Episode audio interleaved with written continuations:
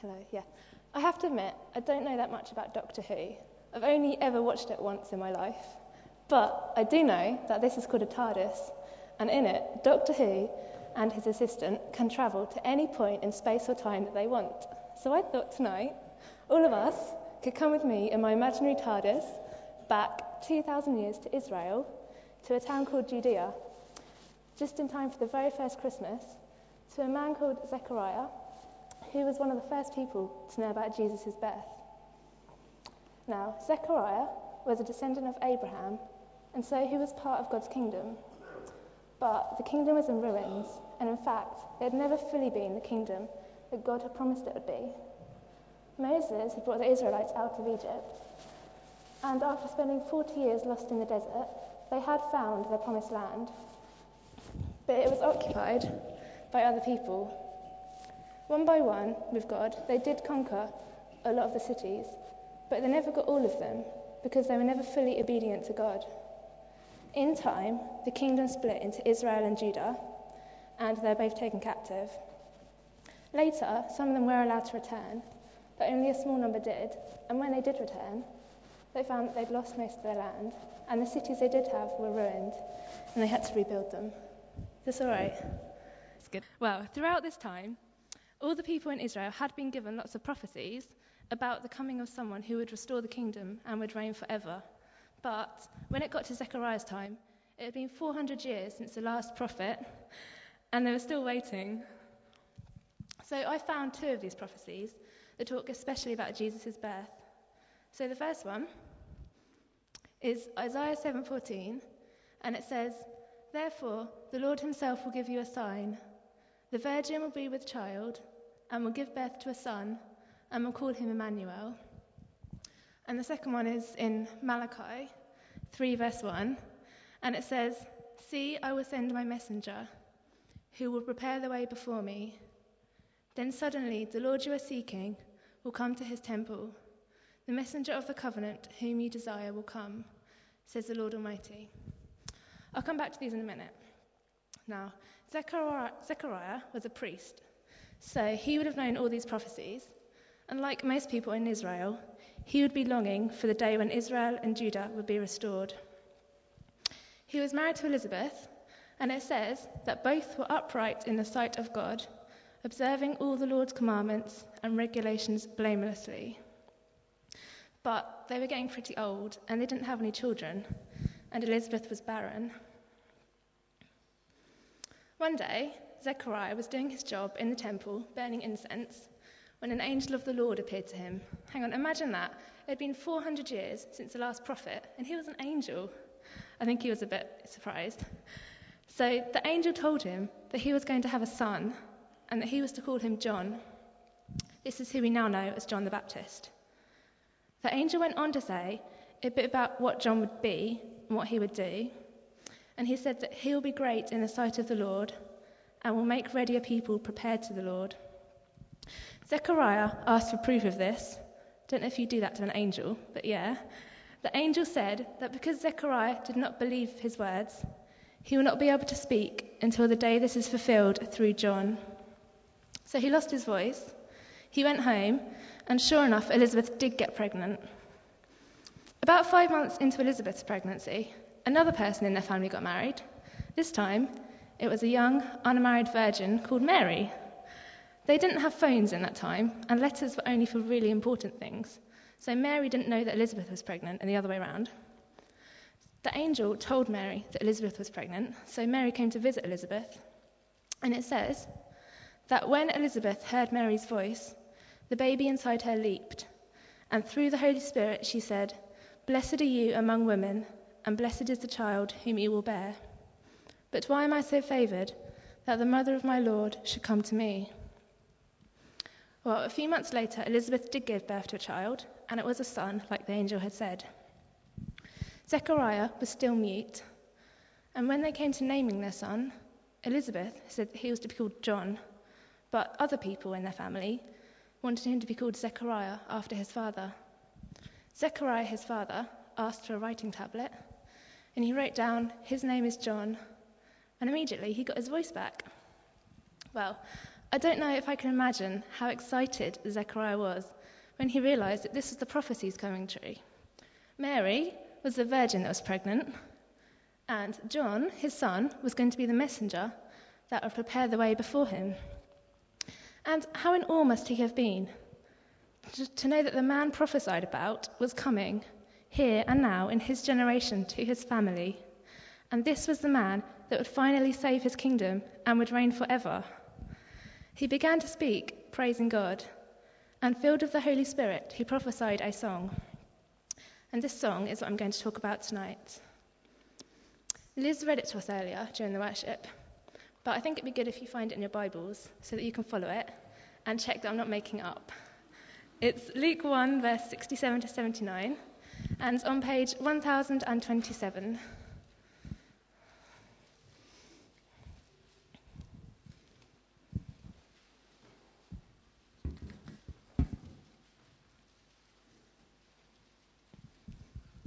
Well, when I was reading this, I thought there were two main sections to it.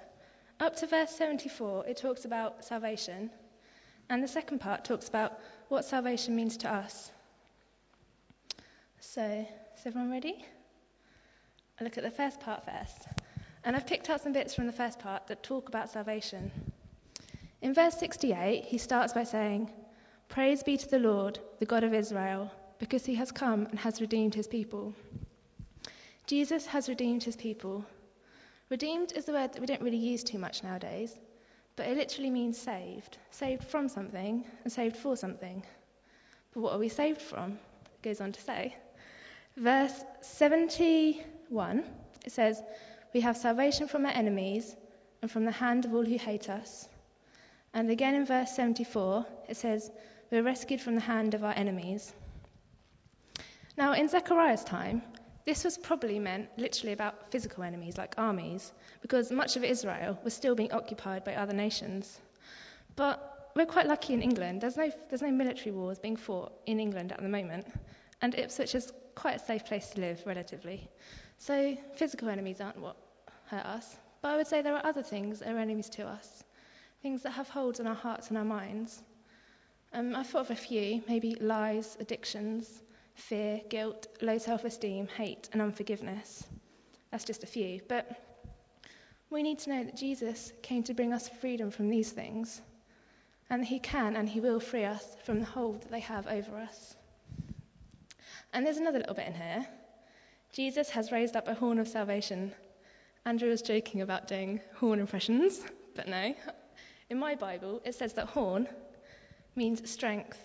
And this can mean that we can be sure of our salvation because it is strong, and also that we find strength in our salvation.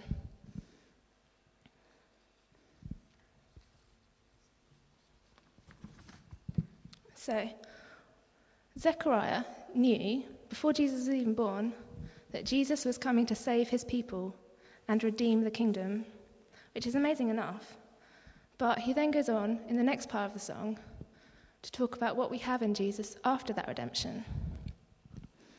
In verse 77, he says that salvation comes through the forgiveness of sins. When we were, when we were redeemed, all our sins were forgiven too. Everything we've ever done was forgotten. We were cleansed and are now blameless. Isn't that something quite humbling? Living in Jesus' kingdom, we are free from guilt. And there's also no fear in Jesus' kingdom. Zechariah says in verse 74 we are enabled to serve him without fear. And that's true when you think about it. I mean, what do we possibly have to fear? In John's Gospel, the last thing Jesus says on the cross is, It is finished. And I think here he's talking about the battle that God has been fighting with the devil ever since the fall. But when Jesus laid down his life for his people, the battle was finished and the devil was beaten. And when he rose again, he was able to say, All authority in heaven and on earth has been given to me, and I am with you always to the very end of the age. Now Jesus has a full authority over everything, even death, and he is with us. What can we possibly have to fear? And there's more. When Jesus redeemed us, he says we were not only forgiven and freed from guilt and fear, but it also says that we now serve him in holiness and righteousness in verse 75. The last bit of the song, the last four lines, I find quite exciting.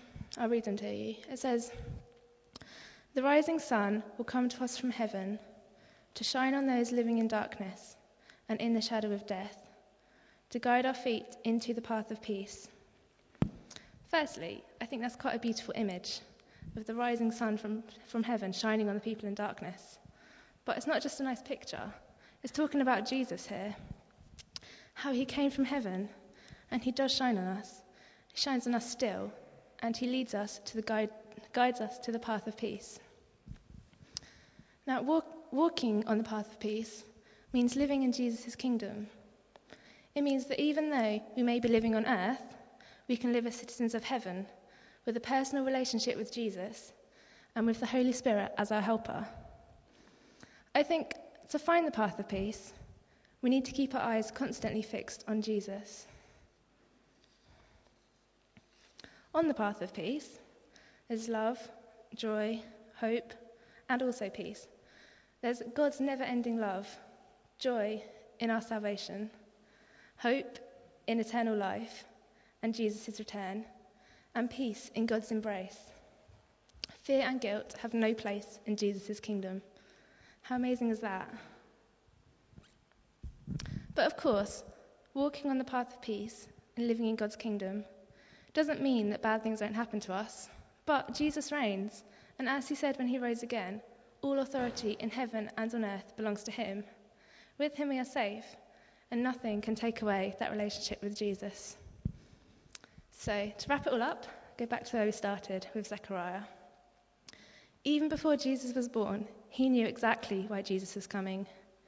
He was excited because through Jesus, he had the hope of all of this. But if he was joyful and excited then, how much more so should we be now? Jesus has come and he reigns now. He has all the authority, and one day he will come back and God will reign forever. And through Jesus, we can be confident in our salvation. And salvation, Jesus didn't just come and say, See you later in heaven. He invites us to live in his kingdom now while we're still on earth and walk on the path of peace with him, where there's love, joy, and hope, rather than guilt and fear. This Christmas, when we think of the baby that we see on nativity, in nativity plays and on Christmas cards, and that we sing about in Christmas carols, we need to remember exactly why he came. That the baby, born outside in a dirty stable, came to restore a kingdom. And in him, we have redemption and salvation and freedom and joy and hope and peace and love. We need to remind ourselves just how joyful Zechariah was. And we need to think how much more joyful we should be now at Christmas time.